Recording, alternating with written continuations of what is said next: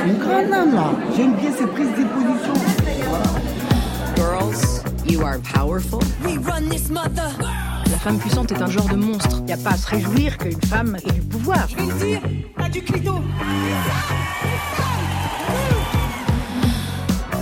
Femme puissante, deux mots qui ne vont pas forcément bien ensemble, deux mots qui sonnent bizarres à l'oreille. On dit qu'elles sont belles, charmantes, piquantes, délicieuses, vives, intelligentes, parfois dures, manipulatrices ou méchantes, mais on dit rarement des femmes qu'elles sont puissantes. Ce mot-là serait réservé aux hommes. Eh bien nous, cet été, chaque samedi, nous célébrerons une femme puissante. Écrivaine, dirigeante, rabbine, femme politique, photographe ou actrice. Et ce samedi, c'est une grande femme poétique qui est notre invitée. Femme puissante, Léa Salamé sur France Inter. Les lunettes de soleil. Bonjour Christiane Eh oui, je fais semblant de croire que je suis encore en Amazonie. Ou alors que vous êtes une star qui ne veut pas être reconnue. Ah ben oui, mais c'est juste le moyen d'attirer l'attention, ça. Donc j'évite. Non, en plus, j'aime le contact avec les gens, donc ça me dérange pas. Ça me met en retard partout. Mais à part ça, ça me dérange pas que les gens m'arrêtent. On est heureux de vous voir ici à la Maison de la Poésie. Je crois que c'est un endroit que vous aimez beaucoup. Infiniment. Pourquoi? Parce que c'est une maison de poésie, c'est-à-dire qu'on y lit beaucoup de poésie, on déclame beaucoup de poésie dans cette maison. D'ailleurs, le directeur de la maison nous a expliqué que vous étiez un hôte euh, très particulier, donc il Oui. nous a réservé une pièce magnifique en bas, dans le sous-sol, avec que des livres. On est entouré, on va y aller. Bon, ben, Parce il que- vous a gâté. Non, c'est vous qui le gâte. C'est vous l'hôte particulière. Et je m'aplace dans la maison. Ah, ça, Parce que souvent, je, même lorsque j'étais en fonction, je venais euh, rapidement en douce. Donc euh, j'avais un siège réservé, je pouvais venir, euh, discrètement Madame la et ministre en, repartir, en voilà. vélo. euh, repartir discrètement. On a toujours un peu la trouille avant de l'interviewer, tant elle peut vous renvoyer dans les cordes en une seconde si elle n'est pas contente. Même ses détracteurs, et ils sont nombreux, reconnaissent qu'elle a un souffle, une voix, quelque chose d'à part, de différent, le charisme sans doute. Elle a porté le mariage pour tous, l'a incarné comme Simone Veil avant elle, la loi sur l'IVG. Elle a surmonté les critiques, les insultes racistes et les appels à la démission, mais ne l'a traitée jamais de victime. Elle déteste ça. Elle dit je ne suis pas une victime, vous ne pouvez pas imaginer comme je suis forte et on la croit volontiers quand elle dit ça, tant elle semble invincible, ce petit bout de femme, toujours bien apprêté, juché sur des talons aiguilles, qui débarque, lunettes de soleil sur la tête, ce dimanche après-midi à la Maison de la Poésie, un lieu qu'elle adore. Christiane Taubira est notre invitée. Elle est belle cette salle, non En général, on fait cette interview chez les gens, mais chez vous, non. On rentre pas. Ou alors Ah, c'est ici chez non, vous. non. Ou personne ne rentre non. chez vous. Non, personne n'entre chez moi. C'est vrai que vous n'avez jamais jamais. fait ni de, de trucs Non, photos, euh, Paris Match, euh, chez vous. Non, non, C'est secret c'est sacré, C'est sacré. C'est comment chez vous bordélique. Donc il vaut mieux qu'on voit Non, il y pas. a des livres partout. Non, c'est pas pour ça, c'est parce que c'est mon lieu, c'est mon antre, c'est mon terrier. C'est pas une défiance, hein, mais juste, euh, c'est c'est mon lieu. c'est sacré. C'est mon cercle. Donc euh, tout le monde reste en dehors. Donc Christiane Taubira, si je vous dis que vous êtes une femme puissante, vous me répondez quoi? Rien. Ça commence bien. Et pourquoi rien? D'abord parce que il faudrait définir ce qu'est la puissance. Euh, moi, je reconnais la puissance du verbe, je reconnais la puissance des mots, je reconnais la puissance de la musique, je reconnais la puissance euh, du silence aussi. Euh, mais la puissance d'une femme, je ne sais pas, c'est sa personne, sa personnalité, son rapport à la peur, quand elle a réussi à évacuer totalement, absolument la peur. Je crois que de toutes les émotions, de tous les sentiments, la peur est vraiment euh, le seul qui soit capable de paralyser. Donc de neutraliser vos capacités, vos potentialités, votre réactivité, de, de vous empêcher, de vous interdire. Vous avez eu peur, vous? Euh, J'ai de vagues souvenirs d'avoir eu peur lorsque j'étais gamine. Euh, je pense que intuitivement, j'ai pressenti qu'il fallait vraiment m'en débarrasser, qu'il fallait vraiment construire ma liberté dans mon rapport à la peur. J'ai recommencé à avoir peur lorsque j'ai eu des enfants. Pour eux? Oui, bien sûr, pour eux. Et là, l'imagination se débride. Hein Mais voilà, ça fait un moment maintenant, j'ai réglé tous mes comptes avec la peur. Et la politique, vous n'avez jamais eu peur dans votre carrière? Peur de quoi? Je sais pas, je pose la question. Non, peur, peur des de autres, Non, peur non, des pose- critiques, peur, euh, Peur de pas être à la hauteur Peur de tout ça? Euh, Non, peur de pas être à la hauteur, c'est absolument impossible pour une raison toute simple, c'est que j'exige moi-même, vis-à-vis de moi-même, d'être irréprochable. Alors ça ne veut pas dire que je suis tout le temps irréprochable. irréprochable, mais ça veut dire que je, je, je m'impose à moi d'être suffisamment exigeante, scrupuleuse, méticuleuse, attentive, attentionnée, rigoureuse Mhm. pour faire le mieux possible ce que j'ai à faire, le mieux que je puisse faire moi. Pas le mieux que ça puisse se faire, mais le mieux que je puisse faire moi. Vous n'avez jamais failli à vos propres yeux? Il n'y a pas des fois où vous vous en êtes voulu en disant là, j'étais pas assez bonne, assez à la hauteur, j'avais pas assez travaillé ou j'avais pas assez. Il n'y a pas des fois où vous vous en êtes voulu? Mais je passe mon temps à cela. Je passe mon temps à me dire que j'aurais pu faire mieux. Pendant des années, j'étais obligée, après des journées de réunion ou après une émission radio ou télévision, d'avaler deux aspirines. Tellement je refaisais le film, tellement je voyais les défaillances, tellement je voyais les insuffisances, tellement je voyais ce qu'il aurait fallu répondre, dire, expliquer, quels arguments il aurait pu, j'aurais dû utiliser là. Donc pendant des années, je me suis torturée de cette façon. Donc aujourd'hui, je ne prends plus d'aspirine, mais je continue à avoir un regard extrêmement critique vis-à-vis de moi-même. Et même lorsqu'on me dit, il arrive souvent qu'on me dise qu'une intervention que j'ai faite était excellente, moi, j'en vois les failles. Une Simone que vous aimez, Nina Simone, Mhm. et ses mots. Ain't got no home, ain't got no shoes, ain't got no money, ain't got no class, ain't got no skirts, no perfume, ain't got no love, ain't got no faith. I ain't got no culture, ain't got no mother. Moi, c'est ma préférée. Ingatno. C'est pas votre préférée? Ah, ah si, moi je les aime toutes. Moi, ce qui est extraordinaire chez Femme Puissante, tiens, chez Nina Simone, I got my life, I got my mouth, I got my nose, I got my eyes. Elle est extraordinairement puissante, Nina Simone. Elle dit comme vous, Nina Simone. Elle dit I'll tell you what freedom is to me. Freedom is no fear. La liberté, c'est de ne pas avoir peur. Oui, et toute sa vie, parce que sa vie, c'est, une- bon, ça commence dans la détresse. Ça commence par un acte raciste, évidemment, à l'Institut Curtis. Donc, euh, c'est, c'est, c'est la fin d'un immense rêve pour elle, puisqu'elle voulait être pianiste classique. Enfant. Et moi, j'ai vécu aussi enfant le racisme. Alors, pas avec euh, la violence qu'a connue Nina Simone, mais j'ai vécu ça aussi, enfant, où on vous dit, euh, même pas explicitement, on vous fait comprendre au quotidien que il y a un plafond là. Il n'y a pas de place pour vous ailleurs. Vous dites d'ailleurs, j'étais une petite fille, noire et pauvre. Mhm. Fille, noire, pauvre, c'est lequel qui est le plus discriminant? Alors justement, ça c'est intéressant parce que vous voyez, c'est un des grands conflits entre le ce qu'on appelle le féminisme occidental et ce qu'on appelle l'afroféminisme. C'est le grand conflit entre euh, les combats des femmes euh, dans euh, les sociétés où elles ont à livrer la bataille pour le genre et les sociétés où les femmes ont à livrer la bataille pour le genre contre la race, contre la pauvreté, contre toutes sortes de discriminations. Et ça, il y a, il y a une incompréhension phénoménale entre ces féminismes militants qui ont leurs vertus chacun, qui ont leurs qualités, qui ont leurs forces, et qui sont confrontés à une espèce d'espace d'incompréhension. Donc euh, moi, je n'ai pas hiérarchisé. J'ai à tout rejeté. Je rejette tout. Je rejette la discrimination du fait de la couleur. Je rejette la discrimination du fait de la condition euh, sociale, économique. Je rejette la discrimination euh, du fait euh, du genre. Je rejette toutes ces discriminations. Donc je n'en veux pas, je n'en veux pas pour moi, je n'en veux pas pour les autres.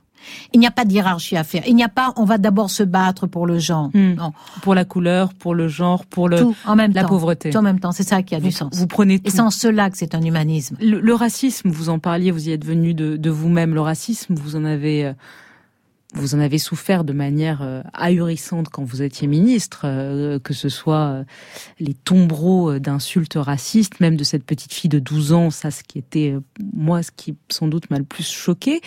Comment on s'habitue à ça, ou comment on accepte ça, ou comment on accepte de continuer à vivre quand on se prend ça? Eh ben bon, je vais essayer de vivre alors. Alors d'abord, je suis très attentive aux mots. Je n'en ai pas souffert. Et je vrai, le proclame. Vous le dites je le, je proclame. Je n'en ai pas souffert parce que je m'interdis de souffrir de ça. Je me le suis interdit il y a très longtemps. Maintenant, je n'ai même plus besoin de faire d'efforts. Il est hors de question que ça m'affaiblisse. Il y a hors de question que ça me fasse de la peine. Mais il n'y a pas des Il fois où c'est hors de quand ça vient de cette petite gamine de 12 ans, ça. J'ai de la peine pour elle. Hum. J'ai de la peine pour elle. Elle a 12 ans. Elle est entraînée par des parents, des adultes irresponsables. Que sera-t-elle dans 10 ans? Que pensera-t-elle dans 10 ans? Peut-être la même chose. Ou peut-être c'est dommage pour elle. contre elle-même. Et ce sera dommage pour elle. Et si elle pense autrement? Si elle a des amis et qu'elle découvre que ben, l'humanité est diverse et que peut-être sa meilleure amie est noire, comment vivra-t-elle avec cela? Donc j'ai de la peine pour elle, pas pour moi. Et ensuite, euh, je ne suis pas une victime. Je fais très attention à ce mot. Vous ne l'avez pas dit, mais parfois Non, on je me dit l'ai vous avez dit. non non vous ne l'avez pas dit. Mais souvent on me dit vous avez été victime. Non, je ne suis pas. J'ai été la cible de ces agressions, de ces violences, mais je n'en suis pas une victime. Et en plus, je suis de plus en plus forte. J'ai une force étourdissante. Vous n'imaginez pas à quel point je suis forte. Vous n'imaginez pas à quel point je suis forte. Et je suis pas forte comme ça parce que j'ai des qualités exceptionnelles. Je suis forte parce que j'ai une conscience profonde de ce que représente cette violence sur d'autres. Je sais à quel point cela peut nouer, vraiment euh, euh, ligoter, ficeler le potentiel d'une personne parce que le racisme l'a fait douter d'elle, se renfermer sur elle-même. Et donc moi qui suis exposée, je n'ai pas le droit de laisser le, le moindre interstice, la moindre faille, le moindre filet par lequel le racisme peut entrer. Donc je suis un rempart aussi large que la terre, aussi vaste que tous les océans. Aimé Césaire. Je passe euh, dans une rue, je me suis mal rangé. Et là, petit nègre. Euh, moi, je réponds automatiquement, le petit nègre t'emmerde. Hein? Et j'avais commencé une revue, la revue du monde noir. J'ai dit non, il faut mettre la revue du monde nègre. Parce que le mot nègre est pour eux une insulte et un mot péjoratif. Si nous expliquions à ceux qui sont en face que nous aussi, nous sommes des hommes. Il dit la même chose. Mhm. La parole, la parole de l'autre qui veut vous abaisser, elle vaut quoi cette parole? Moi, je l'invalide. Une fois que je l'ai invalidée, elle n'a plus d'effet, elle n'a plus de force, elle n'a plus d'impact. Oui, le problème c'est que j'allais vous dire, vous, vous êtes forte, d'autres euh, non. C'est pour ça que je dois faire rempart. C'est pour ça que je ne peux pas être affaiblie. C'est pour ça que le racisme, à mes yeux, lorsque une insulte ou une menace, parce que j'ai eu des menaces physiques aussi, me vise, elle ne peut m'atteindre. C'est définitif, elle ne peut m'atteindre. Elle ne doit pas m'atteindre parce que c'est lorsque moi je l'arrête que je l'empêche d'atteindre les autres.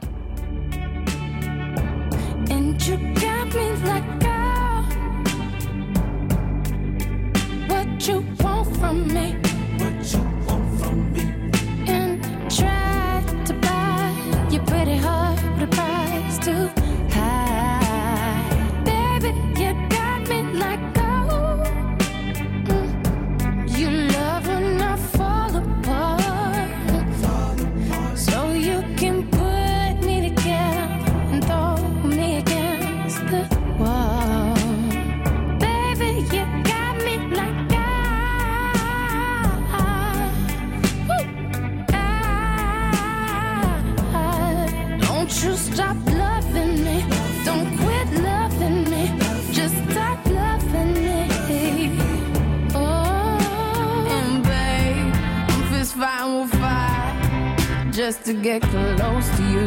Mm, Could we burn something today? And I'll run for miles just to get a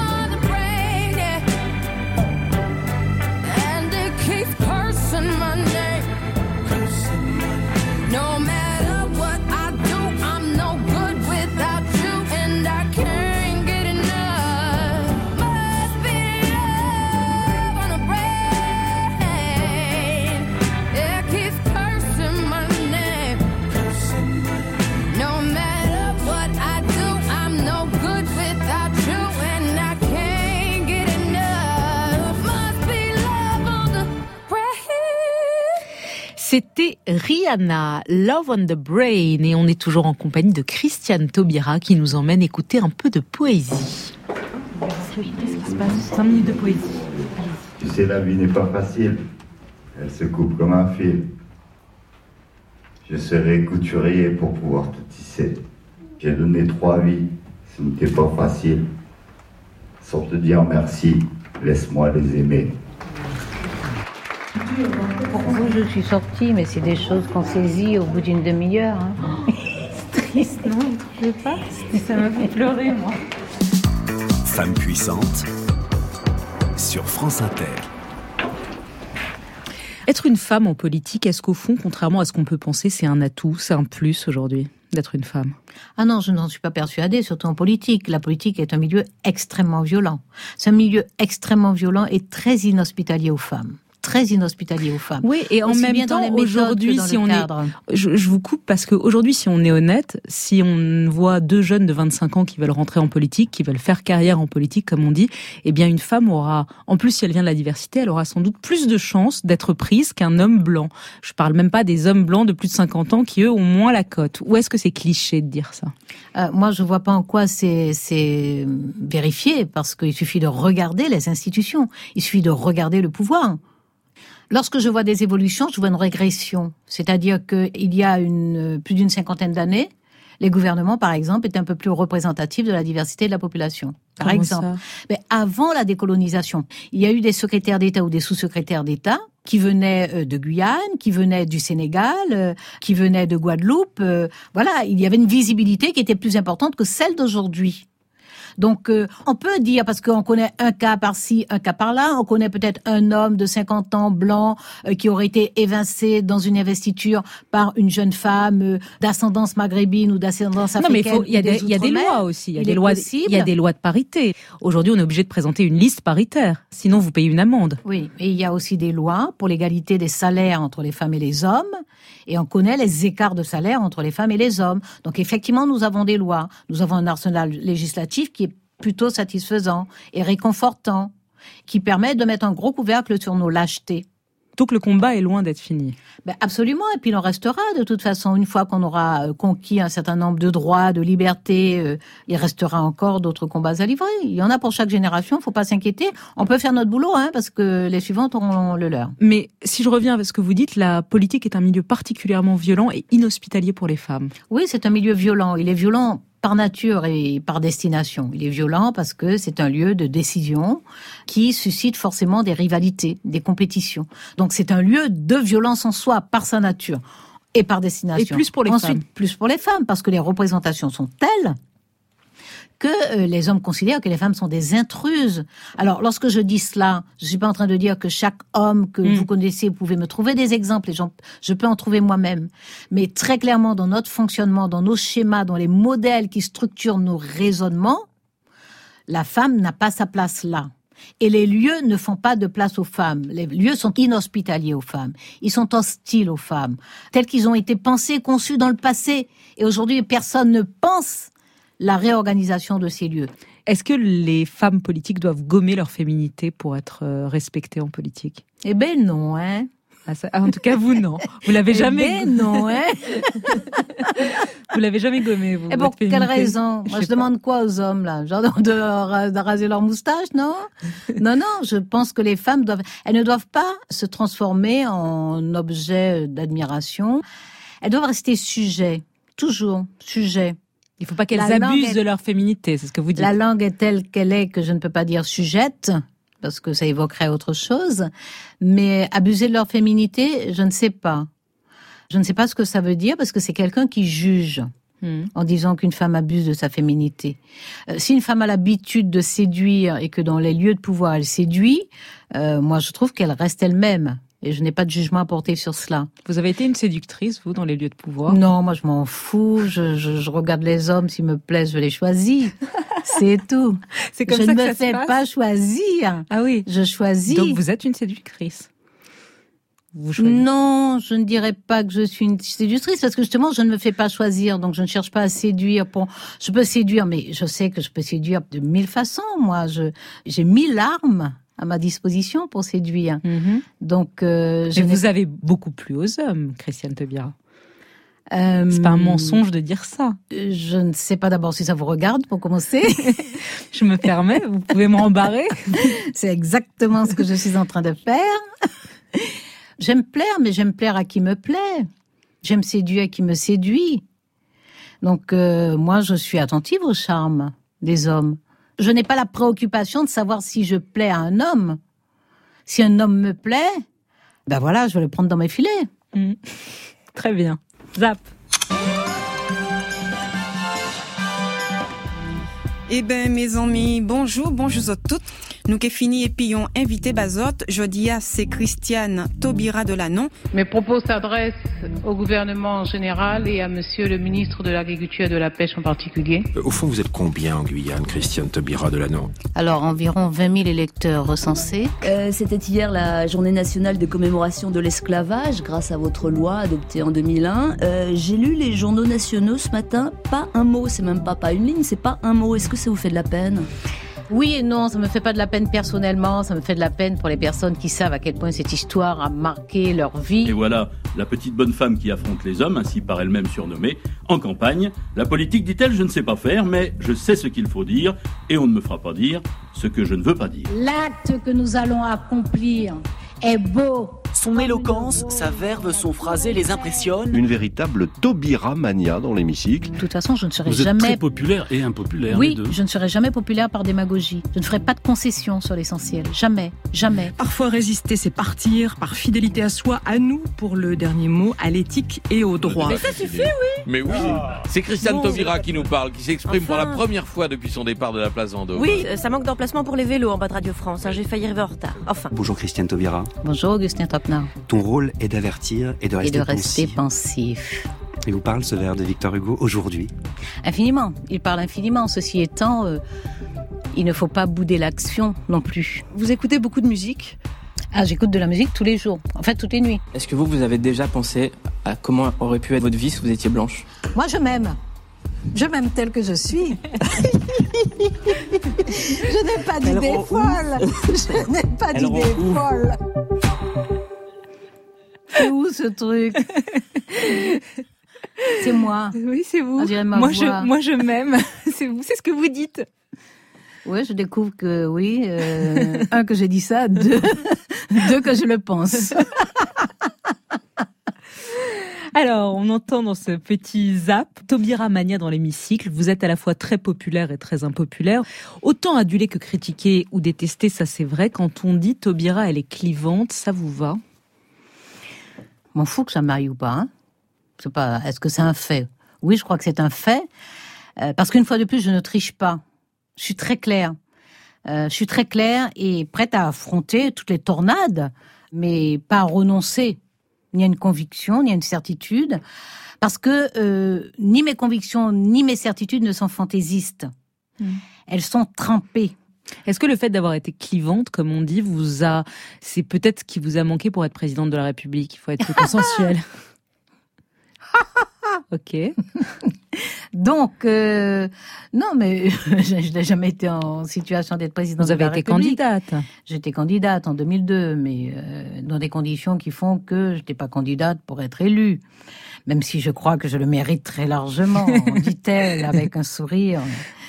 Mais euh, Non, mais présidente de la République, Christiane Taubira, ça vous fait envie encore? Pourquoi encore euh, Moi, Ça vous a fait envie? Jamais? Moi, jamais fait envie, non.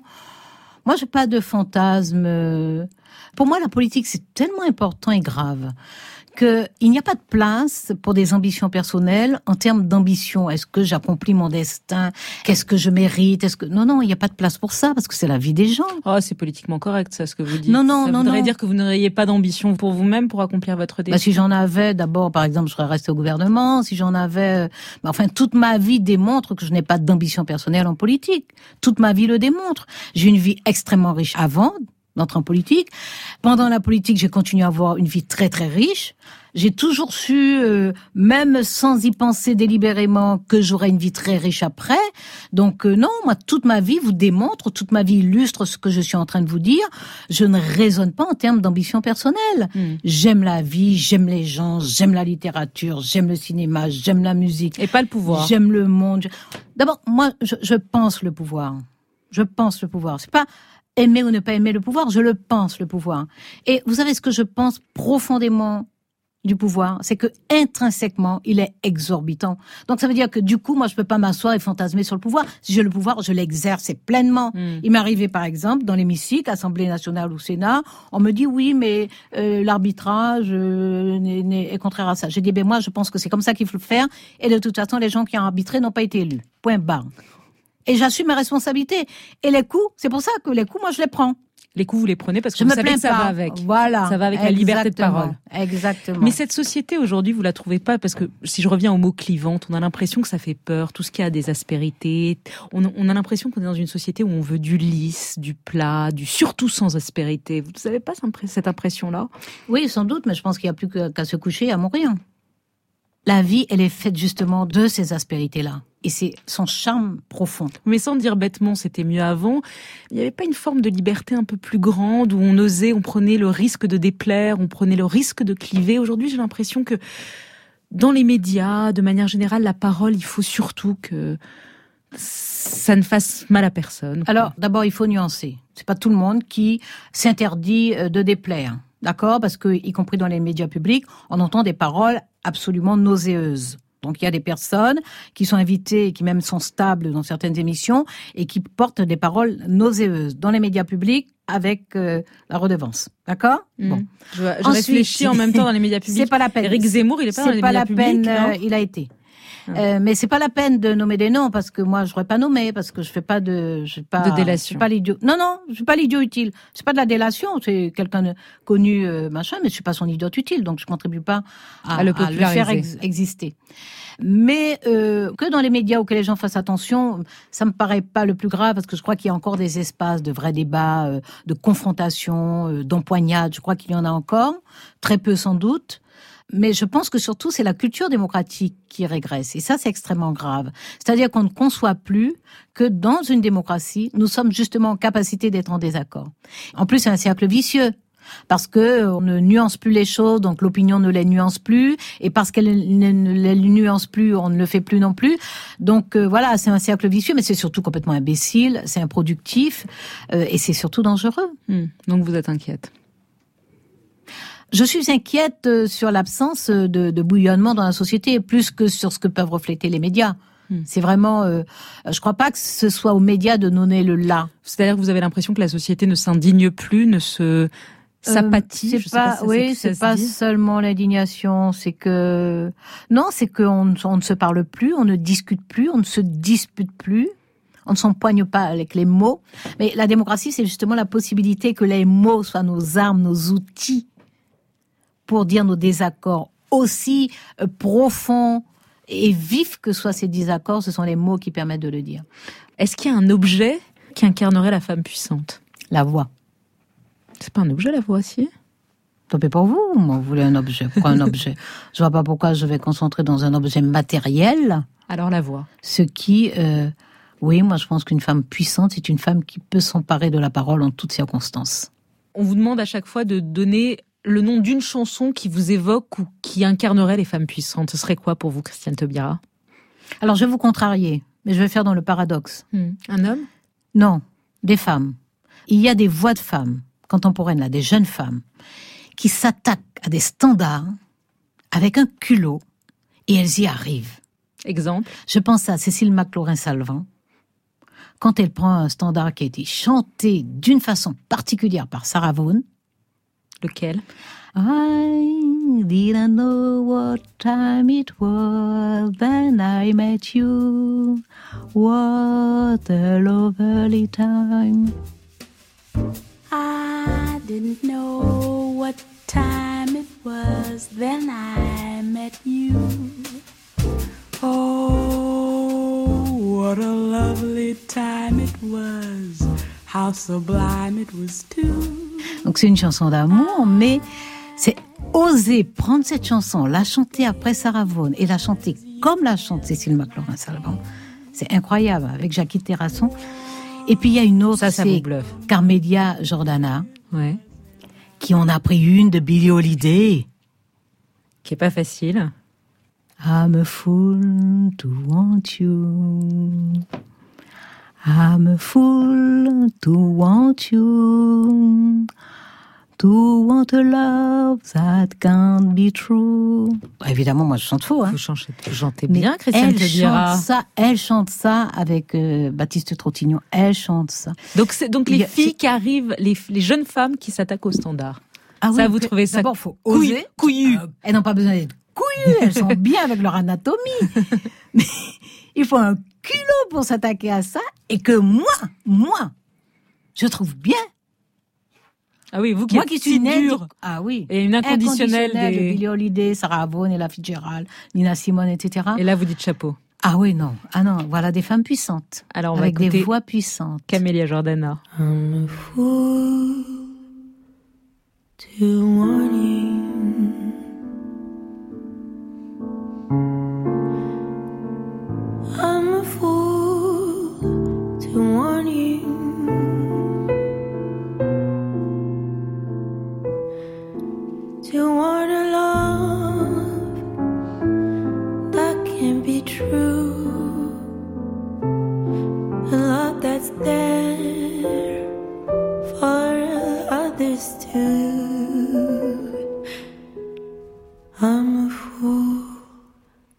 hold you. Such a fool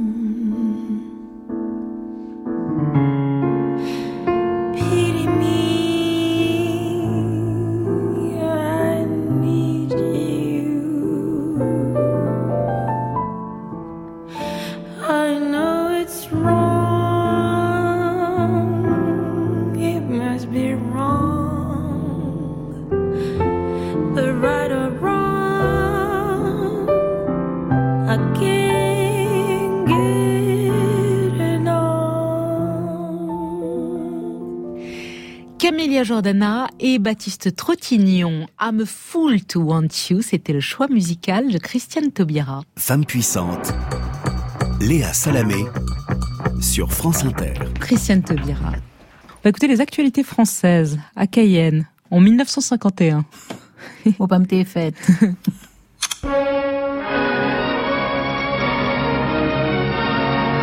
Parmi toutes les possessions françaises d'outre-mer, la Guyane est probablement celle qui a le plus fait parler d'elle dans un sens défavorable. La Guyane, c'est le bagne, disait-on, et rien de plus. La Guyane, c'était le pays des fleuves impraticables, des rapides, des torrents. C'était aussi le pays de la forêt tropicale et encore inexplorée. En dépit de ces obstacles, La Guyane, délivrée du bagne, est devenue une terre d'exploitation. Et depuis un an, d'immenses efforts ont été accomplis en vue de défricher la forêt. Quel âne Quel âne Quel âne La Guyane, c'était le bagne. Bah oui, mais sauf que le bagne, euh, il est venu de l'autre côté de l'Atlantique. Christiane Tebira, vous êtes née à Cayenne, dans une famille de 11 enfants. Votre mère, aide-soignante, infirmière, faisait vivre ses 11 enfants avec son seul salaire. Elle n'a jamais bénéficié d'aide, avez-vous raconté. Votre mère, c'était une femme puissante? Ah, incontestablement.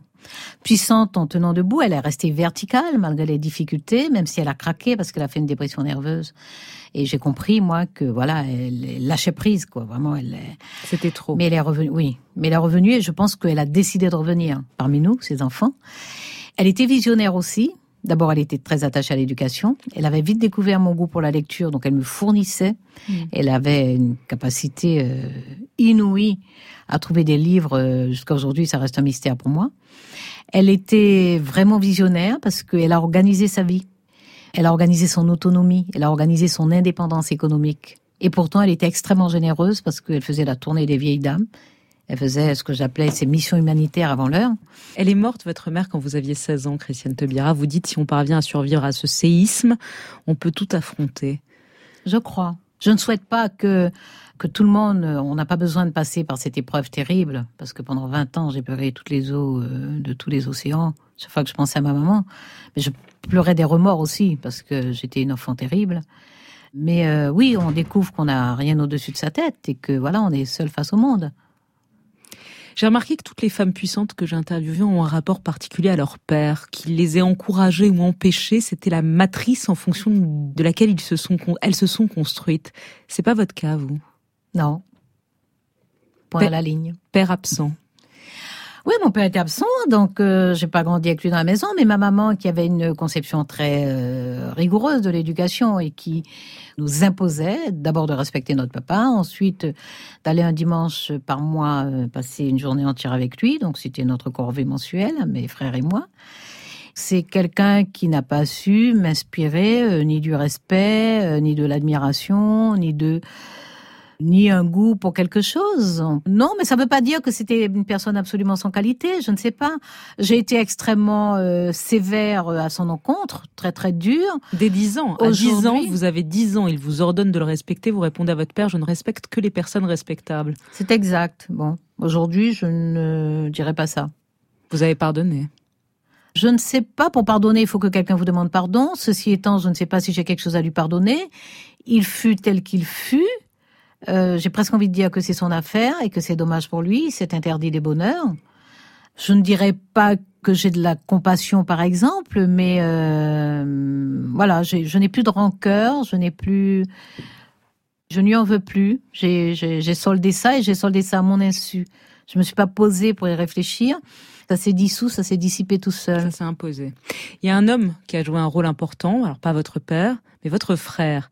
Quand votre mère décède, vous vous apprêtez à aller euh, trouver du travail pour euh, ramener de l'argent. Et qu'est-ce J'en ai même trouvé. Et qu'est-ce qu'il vous dit, votre frère? Il me dit non, tu iras faire des études. On ne pourra pas t'aider, tu vas te débrouiller seul, mais tu vas faire des études. Et vous l'avez fait. Vous êtes allé à Paris? J'allais faire des études, oui. À Paris Voilà. Vous arrivez en mode Rastignac, à nous deux Paris, vous dites? Pas tout de suite, parce que je commençais à survoler des toits gris, avoir un ciel gris. Mais assez vite, je vais lui dire, nous deux. Hmm. Assez vite, oui. Vous avez eu une volonté de revanche Il y a quelque chose qui a été un moteur chez vous de Non. je vais leur prouver, je vais leur montrer que. Ah non, non, non. Éventuellement, je me prouve à moi, mais à personne d'autre. Le juge le plus sévère Hmm. que je reconnaisse, c'est moi. Sur le mariage pour tous, vous auriez pu faire mieux Sans doute. Ah ouais? Ouais, je sais pas comment, mais j'aurais pu faire mieux. On est en décembre 2012, vous répondez au député UMP Bernard Perru à l'Assemblée nationale. Monsieur le député, vous n'allez pas nous faire croire que vous vivez dans un igloo et que vous n'avez aucune connaissance de la diversité des familles dans ce pays, que vous ignorez complètement qu'il y a des familles homoparentales dans ce pays, que vous ne savez pas qu'il y a autant d'amour dans des couples hétérosexuels que dans des couples homosexuels, qu'il y a autant d'amour vis-à-vis de ces enfants et que tous ces enfants sont les enfants de la France. Alors oui, monsieur le député, le gouvernement présente un un texte de loi de grand progrès, de grande générosité, de fraternité et d'égalité. Et nous apportons la sécurité juridique à tous les enfants de France. Et je peux vous dire que j'en suis particulièrement fière. Ah bah dis donc, pourquoi je crie comme ça Est-ce que là, à ce moment-là, dans cette séquence-là, vous vous êtes sentie puissante? Je suis désolée de vous contrarier, Léa Salamé, mais je n'arrive pas à raisonner de cette façon. Je suis dans la bataille, là. Vous voyez, je suis dans la bataille. Moi, je trouve que je crie trop, parce que je vous dis que je me passe rien.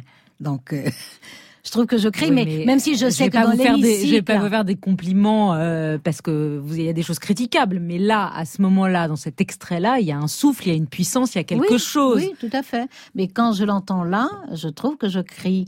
Après, je veux bien entendre, effectivement, je pense que je lui ai répondu ce qu'il fallait. Alors, est-ce que j'aurais aujourd'hui répondu mieux que ça? Peut-être, j'en sais rien, je suis pas sûre. Bon, je suis pas plus, sûre. je suis pas sûre. Mais mon premier réflexe est critique, euh, voilà, je trouve que, mais pourquoi je crie comme ça? Bon, mais je sais, je connais l'ambiance de l'hémicycle, donc j'imagine bien pourquoi je crie. Là, on va ouvrir le débat sur la PMA pour toutes. Est-ce que vous craignez la même hystérisation que pendant le mariage pour tous? Je pense pas parce que je crois que la violence à laquelle j'ai été confrontée a une part euh, liée à l'équation personnelle. Je crois qu'il y a une incapacité à accepter ma personne et ma personne à la place que j'occupais. Il y a eu une Car la hystérisation. défiance à l'égard du mariage pour tous, c'était aussi la défiance à l'égard de Taubira Il y a un peu. Enfin, attendez, le- le- je suis arrivée au, au Mhm. gouvernement le 17 mai. Le 20 mai, l'hystérie a commencé. Le 20 mai. Arrivée le premier conseil des ministres jeudi. Le dimanche, l'hystérie anti-Taubira a commencé. Ça a été que je vais euh, favoriser les mineurs criminels. Je vais, bon, voilà, c'était euh, l'hystérie a commencé le 20 mai. Donc euh, il y a quelque chose sur ma personne. C'est pas. Donc vous pensez que là, la je suis pas PMA... paranoïaque dans ce que je vous dis. Donc là, ça. la PMA pour toutes, comme c'est pas porté par Christiane Taubira, ça devrait je pense mieux que ce passer. sera moins hystérique. Alors ça ne veut pas dire il y a des gens qui ont qui ne savent pas discuter, qui ne savent pas débattre, qui ne savent pas admettre un point de vue différent des leurs, des gens qui se croient tout permis et notamment euh, qui se croient autorisés à à décider ce que peuvent être les droits et les libertés des autres. Donc euh, il y aura certainement des choses. Mais l'hystérie qu'on a connue euh, sur le mariage pour tous, ça a été évidemment le, le, le- le- paroxysme. Oui, oui. Alors ils sont pas venus se battre dans l'hémicycle. Mais pendant des, des années, ils ont déblatéré euh, sur les médias. démi- Taubira démission. Taubira démission, Taubira laxiste, Taubira angélique, Taubira si, euh, bon voilà. Donc, euh, alors ce qui me contrarie un peu, c'est que alors que justement il n'y a pas ce risque-là, euh, il y a une espèce de pusillanimité, notamment sur la réforme de l'ordonnance de 1945, qui est une réforme urgente, indispensable. Vous aimeriez que la garde des Sceaux actuelle la porte? Oui, je- j'espérais que celui qui me succédait immédiatement le fit, mais il ne l'a pas fait. Et puis euh, celle d'aujourd'hui, je pense qu'elle pourrait le faire, mais vraiment faire une réforme, pas faire un bricolage comme les 37 précédents qui a introduit beaucoup d'incohérences dans, dans ce texte. Vous les trouvez prudents, ce gouvernement? J'irai plus loin, je dirais pusillanime, et je pourrais aller plus loin, mais je n'ai pas de raison de le faire. C'est pas le lieu puisque c'est pas une interview Voilà. politique, donc c'est pas le lieu. La libération de la parole des femmes, MeToo, Balance ton port ont suscité des contre-réactions de beaucoup de femmes. La tribune signée par Catherine Millet, Catherine Deneuve, qui ont craint finalement une guerre des sexes, qui ont dit des choses comme la pulsion sexuelle est par nature animale, il ne faut pas nier cela. Est-ce que vous l'entendez ou vous les avez disqualifiées d'avance? Moi, je crois qu'il y a un énorme malentendu. Alors que la pulsion sexuelle euh, soit animale, bon, ça veut dire qu'elle est pour les femmes aussi. Bon, alors on va se mettre à sauter sur les hommes aussi. Bon, donc euh, je pense que c'est un argument qui n'a pas de sens. Je pense qu'il y a un malentendu colossal. C'est-à-dire que la question du marivaudage, c'est-à-dire euh, euh, du flirt dans des salons, euh, dans des lieux ouverts ou dans des lieux protégés, ou Ouais, c'est pas celle de. c'est pas la violence à laquelle sont exposées des femmes qui sont dans un rapport de subordination, de soumission même, d'inégalité, de dépendance. Moi, je veux bien les craintes assis chez soi autour d'un verre de champagne ou d'autre chose. Je veux bien ces craintes-là. Et je ne les disqualifie pas en tant que telles. Mais j'ai beaucoup plus la préoccupation de ces milliers, de ces millions de femmes qui sont démunies, qui sont exposées à ces violences-là. Alors il y a des débordements incontestablement parce que tout ça sont des affaires humaines, mais c'est marginal à côté du sujet essentiel, c'est que enfin la société entend que la relation de domination des hommes qui s'appuient sur leur pouvoir, un pouvoir économique, un pouvoir politique, un pouvoir social, un pouvoir culturel, un pouvoir de quelque nature que ce soit, un pouvoir souvent matériel et financier, un pouvoir de statut, le sort de ces milliers de femmes exposées à cela. Et la société l'entend enfin. Est-ce qu'aujourd'hui vous pensez qu'une femme peut autant qu'un homme avoir une grande carrière, une vie familiale et une vie amoureuse Ou c'est plus dur? Euh, c'est sûrement encore plus dur et encore plus dur dans les deux sens de la formule. La revendication d'égalité et des libertés pour les femmes, ça n'est pas juste une fantaisie, ça n'est pas une question d'envie, ça n'est pas de la jalousie, c'est pas on veut être comme les hommes. C'est qu'on élève la société tout entière. Mais tout bêtement, un homme est quand même plus épanoui si sa relation amoureuse l'est avec une femme euh, qui soit partage ses goûts littéraires, ses goûts artistiques, euh, son, son goût de la liberté, ou alors en a d'autres, mais, mais peut lui en parler, peut les lui offrir. Euh, il est plus heureux que de dominer une femme, de dominer un être humain comme lui, d'être le seul responsable, de parler plus fort, de décider pour tout le monde. Mais moi, je pense qu'il y a plus de bonheur pour un homme à avoir une partenaire à égalité, à égalité d'intelligence, à égalité de culture, à égalité d'érudition, à égalité de volonté. Pour ça, il faut qu'il soit sûr de lui. Mais euh, nous, mères, nous devons contribuer à l'assurance de nos fils. de leur expliquer que Oui. il vaut mieux qu'ils cherchent une femme. euh, Moi, je désire, j'ai des fils, j'ai des filles, je désire que mes fils, euh, c'est le cas parce qu'ils sont exigeants, donc. euh, Vous aimez bien vos belles filles. Vous validez oui, vos j'aime belles filles. beaucoup mes belles filles. J'aime beaucoup mes belles filles. Mais voilà, moi, je, je, je, je pense que mes fils sont plus heureux avec des femmes qui, Qui leur tiennent voilà. tête. Moi, moi, je pense qu'on n'est pas obligé de tenir tête parce que c'est pas, c'est pas forcément une relation d'affrontement. Ça peut être une, une espèce de complicité euh, dans le regard, par le regard, plus que par les mots, par le toucher, par l'anticipation. C'est, euh, c'est beau l'amour. Mais vous, vous avez réussi les trois la vie amoureuse, la vie familiale et la carrière. La carrière, oui, mais pour le reste? C'est quoi la carrière? Non, j'ai mené des combats que j'ai aimés, mais j'ai eu une carrière professionnelle avant. J'ai toujours choisi ma vie. J'ai toujours, à chaque carrefour, j'ai choisi la route que je prenais. Donc il n'y avait pas de sacrifice. Vous n'avez pas sacrifié votre vie privée. Pour... Ah non, non, non, je pas sacrifiée. Alors je travaillais trois fois plus que quelqu'un d'autre. Euh, J'ai fait les miracles quotidiens que font les femmes. J'ai toujours eu des responsabilités euh, et j'ai eu quatre enfants, donc. euh, Mais vous avez divorcé. Oui, deux fois. Donc il y a quand même eu des échecs. Ah ben c'est pas un échec le divorce, c'est une décision. Hmm. C'était pas la faute à la politique. Euh, la politique y a eu sa part, mais c'est pas la politique qui a provoqué le divorce. Ce sont mes principes et ma conception de la vie en commun qui fait que euh, des accidents de la vie politique m'ont conduite sur le fondement de mes principes. Vous avez des regrets sur votre vie amoureuse, sur votre divorce? Euh, j'ai pas envie de m'interroger sur ça. Moi, j'ai pleinement vécu ma vie amoureuse parce que moi, quand j'aime, j'aime. Hein. J'aime passionnément, moi. Vous avez été une grande amoureuse? Ah ouais, je suis une grande, grande amoureuse. Moi, Vous avez été capable de faire des trucs fous J'aime l'amour. Sans doute, oui. Mais je suis pas en confession, là, donc je vais pas vous raconter mes affaires. On est curieux, vous voyez. On est curieux de la vie euh, de Christiane Taubira. Oui, non, non, moi, bah, écoutez, ça vous suffit de savoir que je suis une grande amoureuse. Quand j'aime, j'aime franchement, j'aime profondément, j'aime intensément, j'aime. euh, Alors, par contre, je suis pas jalouse. Ah oui. Mhm. Vous n'avez aucun mauvais sentiment. Vous n'avez ni d'esprit de revanche, ni vous êtes Non. jalouse, ni vous êtes. Bah, j'ai un caractère de chien. Quand j'ai décidé que je ne tolère pas quelque chose, je ne tolère pas. Hein. Ouais, Quand j'ai être- décidé que je sabre, je sabre. Hein. J'écrase un truc, je l'écrase en bouillie. Hein. C'est vrai que vous avez demandé pardon à vos enfants? C'est vrai. Pourquoi? Ben parce que j'ai eu conscience, j'ai j'ai été physiquement assez peu présente. J'ai été déjà même même dans ma vie professionnelle. Hein. Voilà, vie de babysitter, enfin bon, des facilités d'une certaine façon, des femmes actives. Ils vous ont répondu quoi, vos enfants? Tous les quatre m'ont dit des choses absolument magnifiques.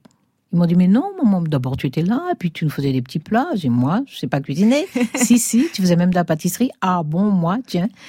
Oui oui, tu nous faisais euh, des gâteaux au chocolat, ouais, et puis euh, tu nous faisais sympas. du filet mignon, voilà, tu faisais bon. Euh, je pense qu'ils se sont inventés une histoire à quatre. Ils ont fini par y croire, eux, parce que tous les quatre me racontent des histoires de cuisine que vous n'avez jamais fait. Aucun souvenir. Je n'ai aucun souvenir. Ah, Alors, c'est bien, ça. Donc ils ont fantasmé mais- leur maman. je- oui, je crois, je crois. Ils ont une vie tribale parce qu'ils ont été très solidaires tous les quatre. Je crois que ça les a aidés à survivre. Et ils m'ont dit de très belles choses du genre, mais non, on a beaucoup appris en te regardant vivre. C'est Par beau, exemple, ça. c'est très très beau ça. C'est très beau. Quelques questions de fin, Christiane Taubira. Liberté, égalité, fraternité, vous choisissez quoi? Tout. Ah non, faut choisir. Ah ben non. Ben, vous voyez, ça fait partie de mes défauts, ça. Donc vous choisissez. Je, dis, je refuse la règle. Est-ce qu'il y a d'autres femmes politiques qui vous ont bluffé Euh, Gros Brundtland. Pardon Gros Brundtland, qui quoi, était ça première ministre euh, de Norvège, il me semble. Euh, quelle femme euh, j'ai admirée? Alors, moi, je trouvais que Michelle Bachelet, présidente du Chili, était une femme de grand courage. Euh, Entre Daniel Mitterrand et Michelle Obama, vous choisissez qui? Je choisis pas, je prends les deux. Michelle Obama, elle vous bluffe ou c'est un beaucoup de, de com euh, à l'américaine? Ah non, non, je pense que c'est une, une personne euh, très consistante. Je les ai rencontrés hein, tous les deux. Hmm. Et je les trouve d'abord très beaux, euh, pas seulement à beauté physique. Je les ai trouvés très humbles. La première fois que j'ai rencontré à la Maison Blanche, j'étais surprise par leur humilité. Et euh, non, c'est une femme qui a un vrai parcours, qui a mené de vrais combats, qui a une vraie réflexion. Donc c'est pas du bluff, euh, Michelle Obama. Elle est plus dure, Angela Merkel ou Margaret Thatcher? Ah, je préfère Angela Merkel et notamment, je trouve qu'elle a été l'honneur de l'Europe euh, en 2015. Quand elle a accueilli les accueilli réfugiés. les réfugiés. Elle a été vraiment l'honneur de l'Europe. Et puis il y a quelque chose de très très émouvant chez cette femme. Ah oui? Même malgré nos divergences euh, Quoi? politiques. D'abord dans ce parcours, hein, venir de l'Allemagne de l'Est Hmm. et se retrouver à, à la tête de l'Allemagne réunifiée. Le fait qu'elle n'ait pas eu d'enfant? Non, parce qu'on n'est pas condamné à avoir des enfants. Moi, j'en voulais six. Bon, pas le temps. Mais, mais euh, Non, on n'est pas condamné à avoir des enfants, non? Allez, la dernière. Bernadette Chirac ou Brigitte Macron? Je suis obligée de prendre? Vous êtes obligé de prendre. Allez vous faire voir. Merci Christiane Taubira. Merci à vous. Merci de nous avoir accueillis un peu chez vous, dans cette maison de la poésie. Ah bah, les- vous de, de êtes toute façon, les vous. maisons de livres sont toutes mes maisons. Summertime and the living's easy. Rallies on the microphone with Ross and G. All the people in the dance will agree that we're well qualified to represent the LBC. Me, me and Louis, we gonna party and dance to the rhythm. It gets harder. Me and my girl, we got this relationship.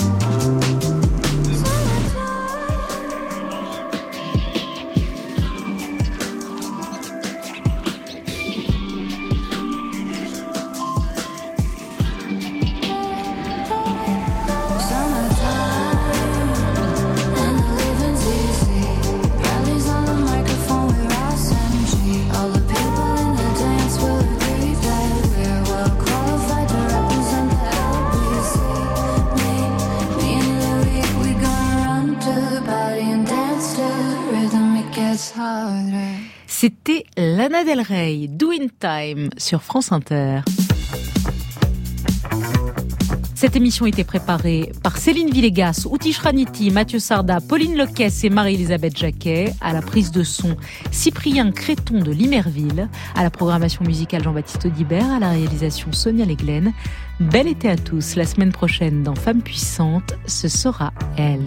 Coming out, euh, déjà il y a une vingtaine d'années. euh, donc euh, je crois que je casse des codes, des barrières, des choses. Et ça, c'est presque plus important que le fait que j'ai été numéro un mondial de tennis. C'est ce que je pense.